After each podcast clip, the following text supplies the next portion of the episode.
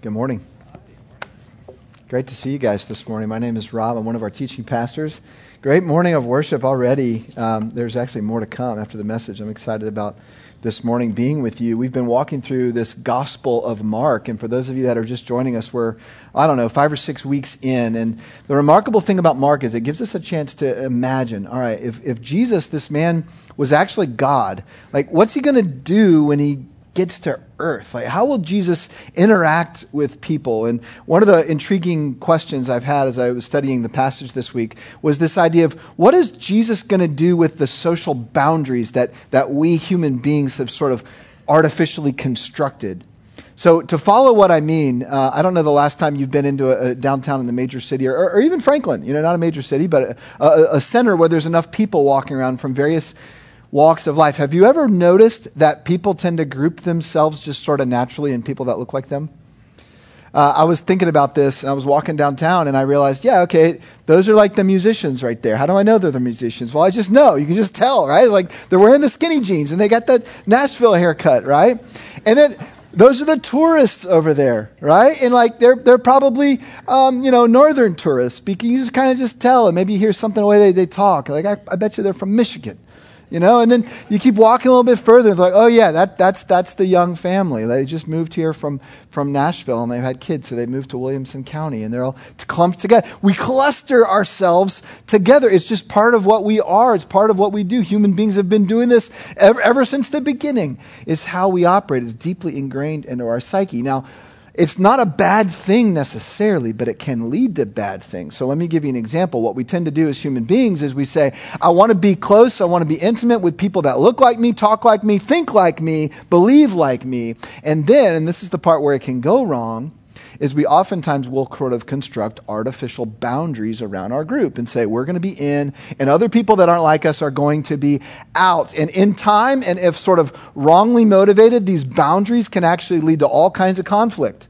In fact, I, I would challenge you to think through human history and think about any war, any conflict, any injustice that comes to mind. And, and somewhere in its root, somewhere in its core, part of the recipe of that injustice or conflict was this idea that our group or my thought or our ideas or the way that we think about life is superior or better to someone else. And therefore, we're going to shut them out or we're going to take what something from them, et cetera, et cetera, et cetera. This is part of our fallen human nature now to build these boundaries. Now, Jesus comes into the midst of this.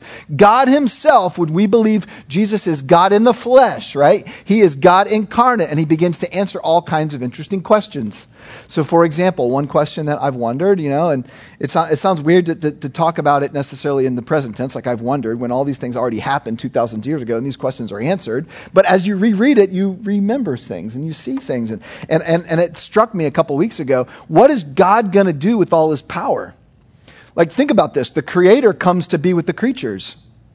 What's he going to do with his power, his authority? Is he going to lord it over them? Is he going to get everybody in line? Is he going to assimilate everybody? Is he going to challenge them? Is he going to rebuke them? What is he going to do? And we start seeing so far this theme of authority. Every time Jesus has exercised his authority, it's for the good of the person that he's using the authority over.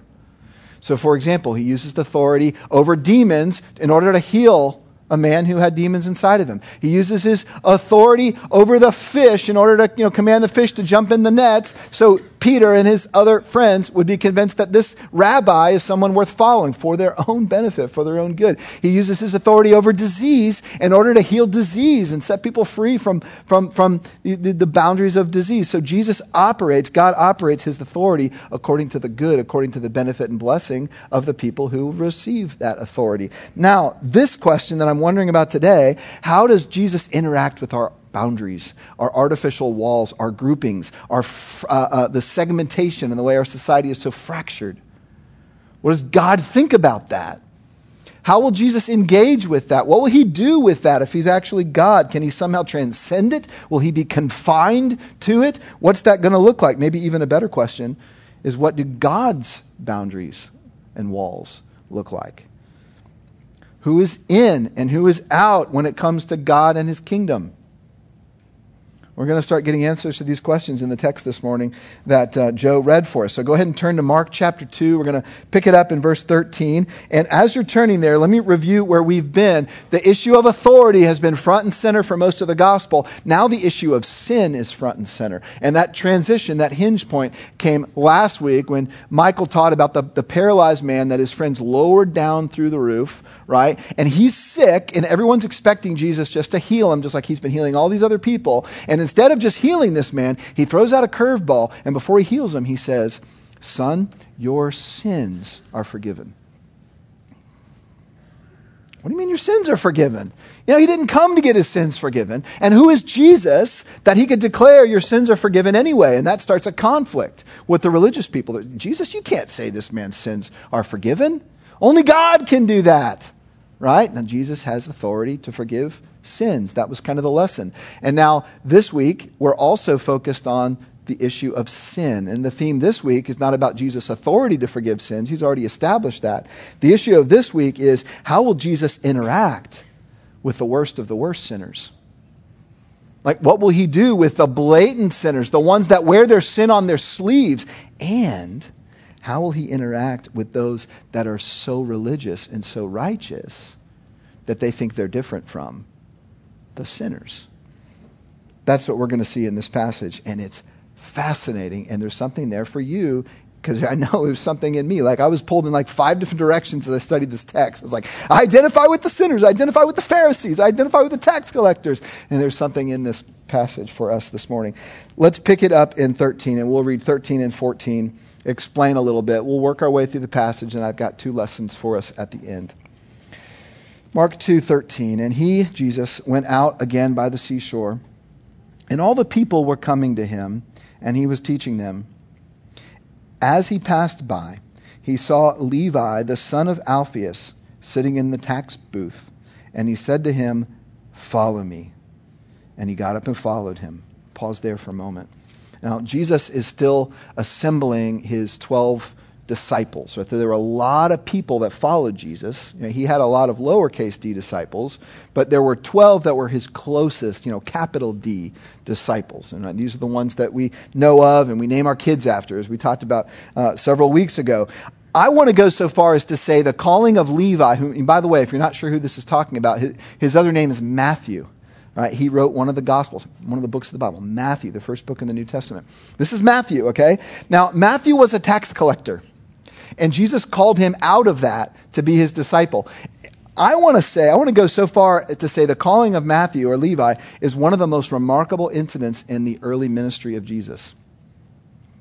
Now, that's a big statement because you think about what he's just done. He, he healed a man that was paralyzed, like he's cast out demons, he's done all these amazing miracles. How could I say that this is, is maybe more remarkable than all of those things?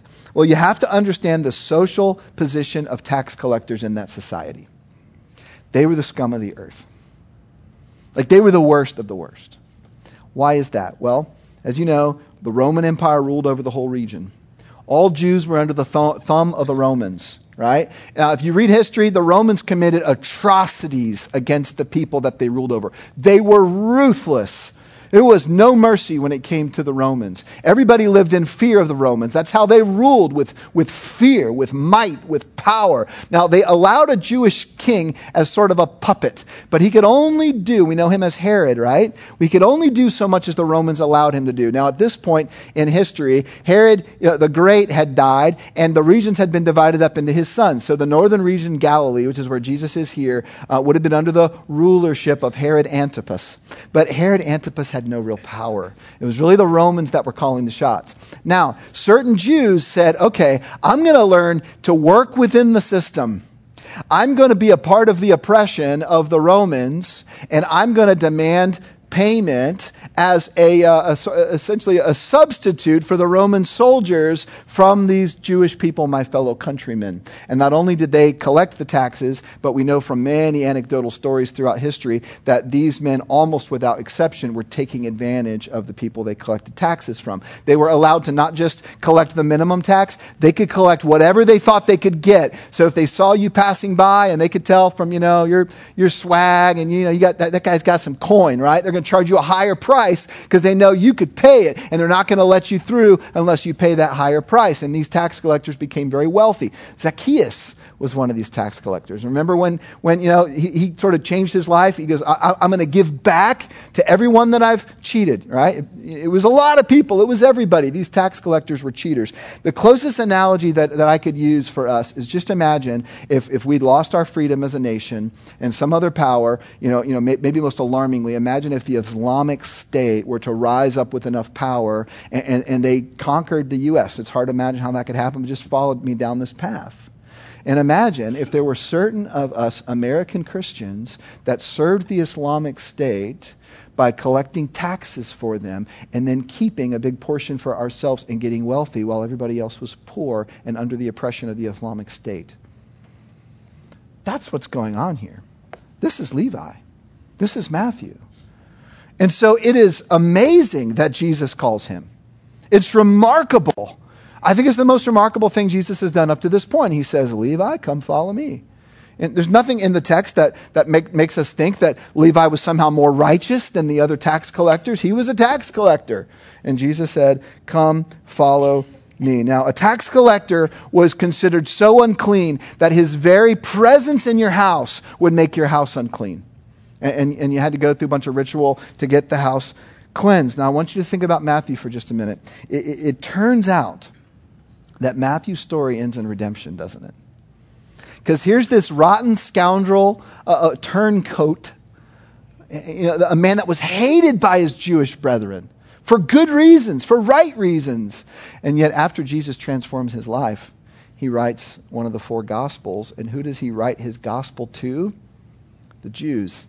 Like his Gospel was specifically targeted to his heritage, the Jewish people. There's redemption. He's sort of pronouncing good news to all the people that he had oppressed and all the people that he had cheated. And he said, Listen, I'm changed. I found life. I want you to as well. That's part of Matthew's redemptive story.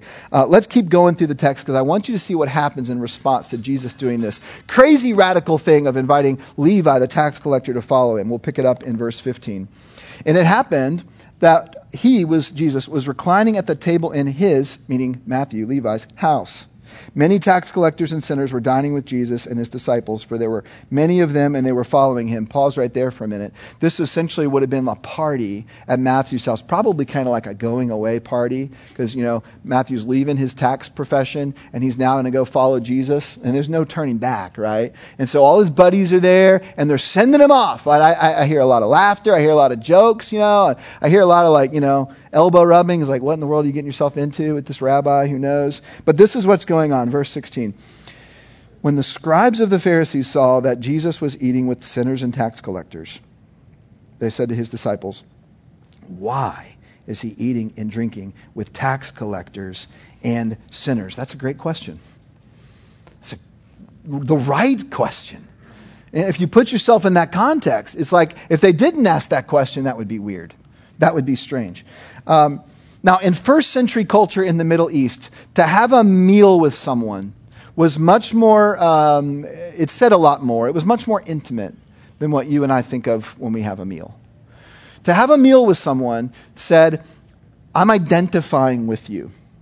You know, and, and, Bible scholars have come up with a little phrase for this. They, they called it in this culture, they called it table fellowship.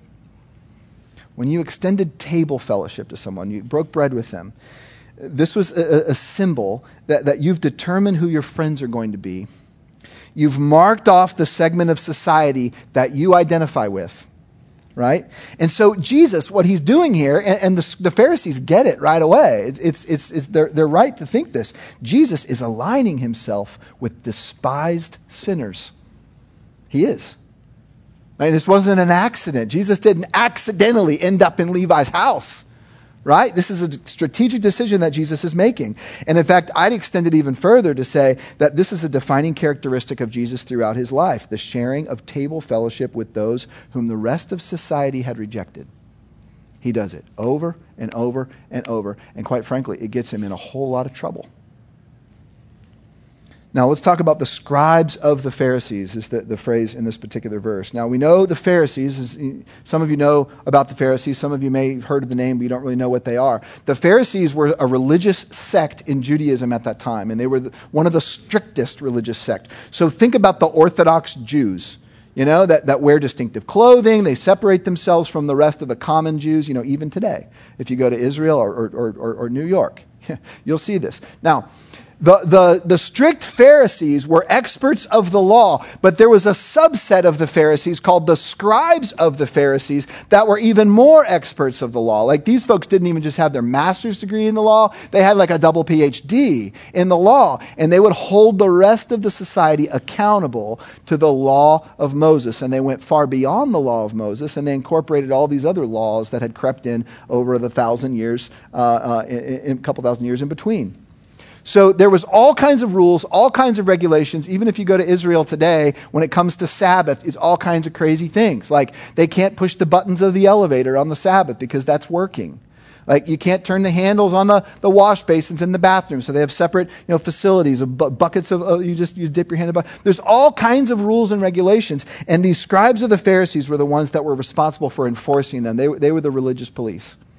Okay? And of course, alarm bells go off a so called rabbi is having dinner with tax collectors and sinners. Ding, ding, ding, ding, ding, ding. You know, all over the city. Everybody, what, what's happening? What's going on? Now, you got to understand what, we, what they mean by sinners. You know, we hear the word sinners today. I don't know what comes to your mind. You know, maybe like, uh, I don't know, really, you know, people that have done something really bad, or maybe you just think of sinner. Well, we're all sinners, this kind of thing. The, the technical term that's being used here, here in this context was anyone who was not a religious Jew. Anyone who was not an observant or a clean Jew, anyone who was just a common Jew, or, or, or we, we might say backsliders, right? Those are the sinners in this context. And it, it was them, and then it was anyone else that could be lumped in that category. You see what's happening here? The religious Jews had set up an artificial boundary. And they had defined there are righteous ones and there are sinners and we're going to stay away from those sinners so that we don't get tainted by them, you see. Now, you don't have to go that far in your own mind, in your own heart, in your own imagination. We do similar things today. We do. We do. We don't like it, but we do. And, and, and we'll talk about that a little bit more in a minute. But, the, but these uh, Pharisees were essentially saying this new rabbi might be able to do some impressive miracles, but he has defiled himself by eating with all these unclean people. And by extending table fellowship to them, he's chosen the wrong side. That's what's happening here. Now, Jesus' response is fascinating to me. Uh, let's read again verse 17. Hearing this, Jesus said to them, It is not those who are healthy who need a physician, but those who are sick. I did not come to call the righteous, but sinners. Now, Jesus doesn't apologize, does he? In fact, he, he goes beyond just not apologizing, and he says, these sinners are the reason that I'm here. I've come for them. I've come to call them to something. We'll call them to what? Well, you see that the way the rest of Jesus' life plays out. He's come to call them to purity, come to call them to repentance, but it looks differently than what the Pharisees thought it should look like. And so uh, there's an interesting a- analogy that Jesus is using here. He's saying, look, I'm kind of like a physician. I'm kind of like a doctor, but, but not just for physical ailments and, and bodily illnesses. My, my real purpose here is to heal sin, is to forgive sin. I, I, demonstrated this the other day with, with the paralyzed man, and, and, I, and I know it got me into some hot water, but, but now you're going to see that I'm going to be with sinners because I am the healer of sin. I am the forgiver. And so, just as you would expect a doctor to be with sick people, you've got to expect the healer, to be the forgiver, to be with those who are sinful. Now, there's interesting irony here. At first glance it, glance, it seems like Jesus is letting the Pharisees off the hook. It does, you know. You know probably that, that's how you read it, because that's how I read it. Uh, it looks like he's saying, okay, you know, you guys, you're already clean. You're already good. Just keep doing what you're doing. I've come for the sick people and I'm going to hang out with them. You guys aren't sinners, so you know you, you do your thing, and I, have come for the sinners. That's actually not what's going on here. How do we know that? Well, Jesus is saying, I've come to call sinners, not come to call righteous. So the question then gets to well, who is righteous? Of all people at that time, there was one group of people that knew the scriptures better than anyone else. It was the Pharisees, it was the scribes. Here's what they knew about who was righteous. They knew Ecclesiastes 7:20. They would have had it memorized. It said this, "Indeed there is not a righteous man on earth who continually does good and never sins." The Pharisees knew Psalm 14. They would have had it memorized too. The Lord has looked down from heaven upon the sons of men to see if there are any who understand, any who seek after God. They have all turned aside. Together they have become corrupt. There is no one who does good, not even one. You, can't declare it any more uh, uh, precisely than that. They're, the Pharisees weren't righteous. In fact, it's interesting, later in his ministry, Jesus has the harshest words for the Pharisees of any other people he talks to. And what is he calling them out on? Their self righteousness. He's calling them out on the idea that they think they're righteous and they're really not. And that self righteousness, that we are better and more holy and cleaner than these other people, that in and of itself was a deep unrighteousness inside their hearts. In fact, what Jesus does is he begins to use all these analogies with the Pharisees later in his ministry, and he, he calls them, for example, whitewashed tombs. Look really pretty on the outside white, fresh, beautiful. But underneath, there's no life, there's only death. He uses this another analogy. He was just like, You're so focused on cleaning the outside of the cup when the inside of the cup is what gets dirty. The inside of the cup is what's filthy. That makes no sense. First, clean the inside of the cup, and then the outside of the cup can be clean as well, and it's drinkable. You see, Jesus starts using this analogy to help the Pharisees understand they are just as unrighteous as the sinners, but their righteousness is hidden because it's their unrighteousness is hidden rather because it's in here. So we have this second conflict now between Jesus and the religious authorities. The first was Jesus, you don't have authority to, to, to, to, forgive sin, only God does. That was last week. The second conflict here is Jesus, you're hanging out with the wrong crowd, you've chosen the wrong side, you can't defile yourself with them. And it's this self righteousness that's being presented here. Now, what's at the root of this conflict? Is it not that tendency in human nature that we all have? To split ourselves away from people that are not like us and build walls and barriers and stand in judgment to try to make ourselves feel better about ourselves or, or because we fear what will happen if other people come into our zone. Is that not what's actually going on at the root? But I want you to see two different motivations the motivations of the Pharisees and the motivations of Jesus. The motivations of the Pharisees are to stay separate, to stay undefiled, to stay clean, right? To keep their reputations, etc. What's Jesus' motivation? He wants to move toward the need. Jesus is motivated by compassion. In fact, there's this um, interesting study that, that the, the great teacher and theologian B.B. Warfield published in 1912. Okay, so you can go back about 100 years. And B.B. Uh, Warfield spent months and months starting all the emotional words used in the Gospels to describe Jesus. In, in other words, trying to figure out not just what Jesus said and did, but how Jesus felt. Like, what kinds of emotion do the Gospel writers attribute to Jesus? The number one emotion that Jesus expressed, that's attributed to Jesus in the Gospels, is compassion. I really like the way the writer Frederick Buechner defines compassion. He says, Compassion is that fatal capacity for feeling what it is like to live inside somebody else's skin. Now, pause there for a second. Do you hear incarnation in that? Compassion is the knowledge that there can never really be any peace and joy for me until there is peace and joy finally for you too. It was Jesus' compassion that compelled him to touch the unclean leper. It was Jesus' compassion that called him, that, that, that, that, forced him to, to call Matthew out of his destructive lifestyle into something new. And now it was Jesus' compassion that's causing him to cross over social boundaries to have dinner with these sinners. You see. So here's the first lesson for us two lessons. The first lesson for us is following the way of Jesus means becoming boundary breakers like Jesus was. He was a boundary breaker. You can't read through the Gospels and not see it. I, uh, we, most of us aren't good at that, so most of us like feel some conviction and we don't like seeing this, but it's just there. And if we want to be like Jesus, if we want to follow Jesus, we've got to learn to become boundary breakers. Now, you know, I, I want to give you some good news in a minute here, but, but let's, let's hang on this hard, this hardship. And for some of you do this much better than I do, but for most of us, this is a real challenge.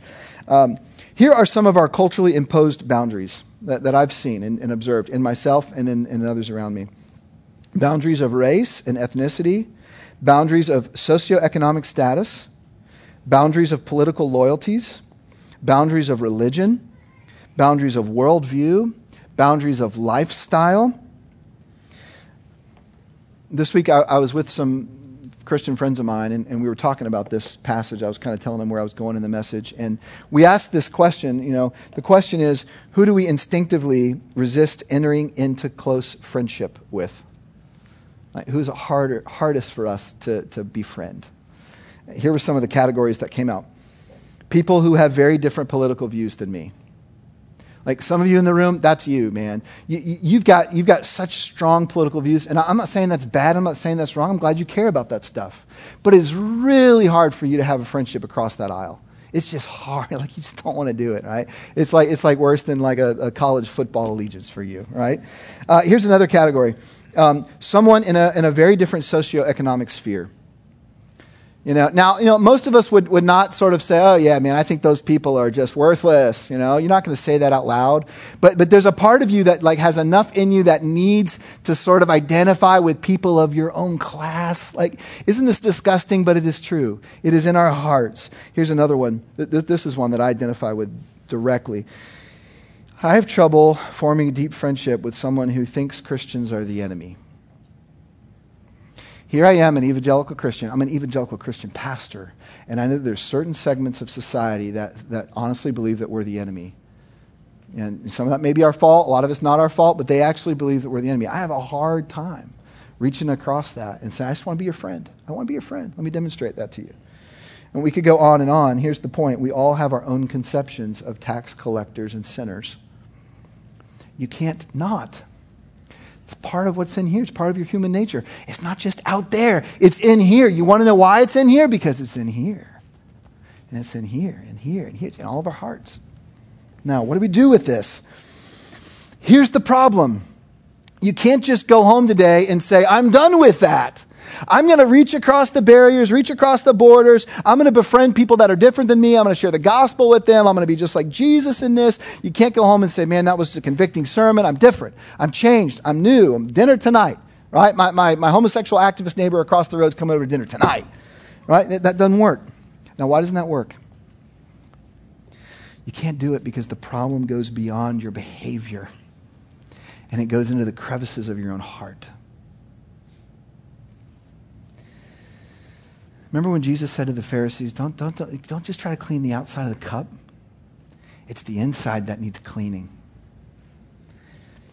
The only way, and, and this is the second lesson, the only way you will ever be able to become a friend of outcasts and sinners is until you identify yourself as one of them. That changes everything that barrier, that wall comes right down. You've got to see, I've got to be an outcast. I've got to be a sinner. Because if I'm not, I'm not at the table with Jesus. You see, the Pharisees and the scribes are outside. The sinners and the outcasts, the tax collectors, are inside with Jesus. Which place do you want to be? This is one of those passages you have to identify with either the sinners. If you don't identify with them by default, you're identifying with the Pharisees. It strikes me that at the end of the story, who ends up in a better position? The sinners or the so called righteous? I'll give you a hint. One group is breaking bread with Jesus there is a great reversal. The ones who think they are healthy prove themselves to be sick. The ones who know they are sick find health. I want to say this about the Pharisees because I think for most of us in this room, we've got to identify with them because it's just true. It's, it's who we are in the story. I'll say this about the Pharisees if they only understood their need, if they only saw themselves as unhealthy sinners, just like everybody else, they could have come in and eaten. The, the door to that dinner party was open. They just didn't want to walk through because they didn't want to identify with who was in there. They thought they were better, they thought they were different. In fact, in, in John's gospel, he records this statement that Jesus said to the Pharisees at one point in time. This is so striking to me. You, Pharisees, search the scriptures because you think that in them you have eternal life. It is these scriptures that testify about me, and you're unwilling to come to me so that you may have life. So, this is how it is in God's economy, in God's kingdom. Everyone is invited in, but you can only go in if you identify as a sinner. You, you see that in this text? You can only go in if you know your need for forgiveness and healing, if you recognize the darkness in you. You can go in and be healed. And, and I would say it's not even that you can't go in if you don't admit that, it's that you won't go in because you'll think the party's not for you. You know, I'm not like those sinful people. I'm, i mean, I'm not perfect, but I'm pretty good. I don't need a whole lot of change. I don't need a lot of transformation, forgiveness, restoration in me. Now, let me just take a minute. I got to say something to those of you that are in here that are thinking, man, Rob, I'm not on the Pharisee end. I'm on the sinner end, and I know I'm on the sinner end, and I don't just think I'm worthy to be in Jesus' presence. I, have gone too far. I've done too much. It's been t- too long since I've talked to him. What, whatever. I've done too many bad, wretched things that I can't stop doing them. And some of you are there this morning. Here's what I want to say to you Jesus says, I have come to call sinners. So, do you know, do you do you know where Jesus is? He's with anyone who understands their need for forgiveness. Anyone. Anyone who says, My heart is ill and I need a doctor, that's where Jesus is. And let me ask you something. Will you please forgive us, the church, for making you feel like you got to get your act together before you can come to Jesus? I'm really, really serious. Will you please forgive us for that? We don't have our act together. We're all hypocrites. And we need to start owning that more. You see, we're sinners. All of us are. All of us are outcast. All of us are separated from God. Church, let me say this to you. Once you're in, right? Like once you've said, I need to be at that table with Jesus because I'm a sinner, once you've gone into the party and received forgiveness, who are you to say, now I'm more righteous than anyone else? That's ridiculous. You can't say that once you identify yourself as an outcast and a sinner. Once you see that you're one of them, you begin to see that Jesus is calling the other outcasts, the other sinners, just like he called you. And here's where your heart changes because it propels you out of your comfort little safe zone and wants to get into life with other people that, that seem to be a little bit more messy because you realize, you know what, I'm, I'm you. I'm you. And it's not just I was you, I'm still you. The darkness in my heart that wants to judge you reminds me through the gospel of grace that I have been forgiven only by the grace of God, not in anything I've done. Now, this is the gospel. And so here's what I want to do this morning I want to give you an opportunity to come and receive. This is not one of those messages that you hear it and then go home this week and, and, and live it. This is one of those messages that you hear it and, and, and then you, you, you, come and you respond. What do I mean by this? We're not going to put anybody on the spot. We're not going to ask for testimonies or anything like this. We're, we're going to celebrate the Lord's table together. Because here's what the table represents, and I'll explain in a few minutes how we're going to do this. Uh, here's what the table represents. Wherever you are in your spiritual journey, Okay, some of you, you have been at the table with Jesus, you know, metaphorically speaking, all your entire life almost, right? You, you, you admitted you were a sinner. You came to Christ for forgiveness at an early age. Some of you, you never got it until today. Like uh, right now, like, like ding dong is going off in your head, right? And you're thinking, all I have to do is identify as a sinner and I can come to Jesus? Is it that simple? Yes, it's that simple. Here's what I want to say to you wherever you are in your spiritual journey or your lack thereof up to this point, life begins when you're able to see your own need. When you identify yourself as someone who needs healing from Jesus because you're not righteous. That's where life begins. That's where healing begins. So here's how we're going to do the Lord's table. We're going to do it a little bit differently. Rather than pass the elements to you, we're going to ask you to come forward. And when you're coming forward to receive the bread and, and, and the, the juice, what you're testifying, right, visibly, is that you are a sinner in need of forgiveness. And whether it's the first time you've understood that or the 10,000th time you've understood that, we want you to come and receive today. We want you to identify as a sinner today. The ta- I'll say it this way the bread and the cup are available this morning to anyone who identifies as a sinner and comes to Jesus seeking forgiveness and new life. Listen, I want to say two categories of people that the table is not for this morning, right? Number one, it's not for you if you don't think you need it. It's not for you if you're convinced if you're not convinced you need to be healed. You know, if you if you if you are a Pharisee right now and you believe that you're righteous apart from receiving that gift from Jesus, don't come to the table. I don't say that as a judgment. I just say it's just not for you. you, you you're not going to enter into that party because you're not identifying with the ones that Jesus came to save. Secondly, it's also not for you if you admit that you're a sinner, but you don't want to come to Jesus for forgiveness and healing. And some of you in this room, you might say, I don't have a problem saying I'm not perfect or, you know, a sinner, if you want to use that term, Pastor. But, but I'm going to find healing and, and I'm going to make my life okay in other ways. I don't need Jesus to forgive anything. If that's you this morning, the table's not for you. But it could be. It could be if you would just say, I'm willing to put my faith in this one to forgive me through the body that is broken, through the blood that was shed. And some of you, maybe for the first time, are willing to receive grace this morning. And you can do that by coming down and receiving communion with us. It's not the communion that saves you, it's a tangible expression of your faith in the Savior who saves you. So let me explain some logistics. We're going to have five stations in the room. We'll have four stations up here, and we'll have one station in the back. When you come down one of the aisles, if you could stay to the right and then receive communion, and then when you go back, go on the opposite side of the aisle, that'll help our traffic flow. The band's got a song, they're just going to sing over us while we receive. And I want to read you some of the words of this song. It's an old hymn called Come Ye Sinners. Here's what this hymn will speak to us Come, ye sinners, poor and needy, weak and wounded, sick and sore. Jesus ready stands to save you, full of pity, love, and power. And then listen to one other verse. Come ye laden, or sorry, come ye weary, heavy laden, lost and ruined by the fall. Anybody identify with that? Lost, ruined by the fall. But listen to this if you tarry till you're better, you will never come at all. I don't want us to be like the Pharisees standing outside of table fellowship with Jesus.